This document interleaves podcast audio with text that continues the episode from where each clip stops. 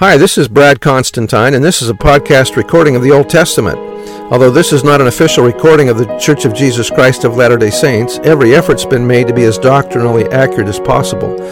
I'll be using for the text the Joseph Smith translation of the Old Testament, along with many commentaries from general authorities of the Church, BYU professors, Bible scholars, and others. This format will be very detailed, and so if you want a deep analysis of the Old Testament, you come to the right place. Thanks for your attendance. Hi, and welcome back to the Old Testament podcast. As promised, here's Joshua chapter 14.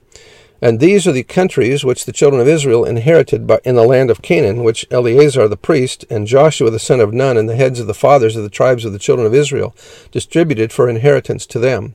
By lot was their inheritance, as the Lord commanded by the hand of Moses, for the nine tribes and the, and for half the and for the half tribe. As regards the lot, we may probably probably accept the rabbinical tradition that two urns were set out, one containing the names of the ten, or rather nine and a half tribes, the other the designation of the various districts into which the country had been arranged, and from that each a lot was success- successively drawn to designate first the tribe and then the locality of its inheritance. That was by Edersheim. Verse 3 For Moses had given the inheritance of two tribes and a half tribe on the other side of Jordan, but unto the Levites he gave none inheritance among them. For the children of Joseph were two tribes, Manasseh and Ephraim. Therefore they gave no part unto the Levites in the, in the land, save cities to dwell in, with their suburbs for their, for their cattle and for their substance, as the Lord commanded Moses. So the children of Israel did, and they divided the land. Seems like Joseph is actually getting more than a double portion because Manasseh got a double portion and then Ephraim got a portion. So he had, a, a, I guess, three portions basically, didn't he? So that's pretty cool. All right. As the Lord commanded Moses, so the children of Israel did, and they divided the land. Then the children of Judah came unto Joshua in Gilgal, and Caleb the son of Jephunneh the Kenizzite said unto him, Thou knowest the thing that the Lord said unto Moses the man of God concerning me and thee and Kadesh Barnea. Forty years old was I when Moses the servant of Israel sent me from Kadesh Barnea to espy out the land, and I brought him a word again, as it was in mine heart. Nevertheless, my brethren that went up with me made the heart of the people melt. But I wholly followed the Lord my God. And Moses sware on that day, saying, Surely the land whereon thy feet have trodden shall be thine inheritance, and thy children's forever, because thou hast wholly followed the Lord my God. And now, behold, the Lord hath kept me alive, as he said, these forty and five years. So now he's eighty five years old. Even since the Lord spake this word unto Moses, while the children of Israel wandered in the wilderness, and now, lo, I am this day fourscore and five years. So it took them five years, it sounds like, once they um, entered Can- or entered the Promised Land to uh, get rid of some of these other cities and stuff.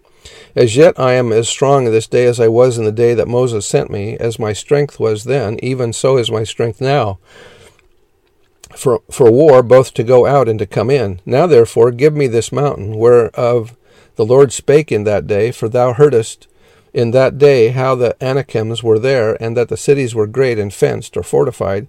If so be the Lord will be with me, then I shall be able to drive them out, as the Lord said. And Joshua blessed him, and gave unto Caleb the son of Jephunneh Hebron for an inheritance. Hebron, therefore, became the inheritance of Caleb the son of Jephunneh, Jephunneh the Kenizzite, unto this day, because that he wholly followed the Lord, your, the, the Lord God of Israel. President Kimball once said this From Caleb's example, we learn very important lessons, just as Caleb had had to struggle and remain true to faithful true and faithful to gain his inheritance. So we must remember that while the Lord has promised us a place in his kingdom, we must ever strive constantly and faithfully so as to be worthy to receive the reward. Caleb continued his moving declaration with a request and a challenge with which my heart finds full sympathy. The Anakims, the giants, were still inhabiting the promised land, and they had to be overcome. Said Caleb, now at eighty five years, Give me this mountain. This is my feeling for the work at this moment. There are great challenges ahead of us, giant opportunities to be met. I welcome that exciting prospect and feel to say to the Lord humbly, Give me this mountain. Give me that these challenges. And uh, we should all be saying that of the challenges that we face. Give me this mountain, or give me this challenge.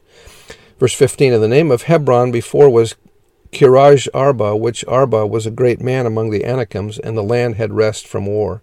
So that's the end of chapter 14, and we'll see you next time. Bye.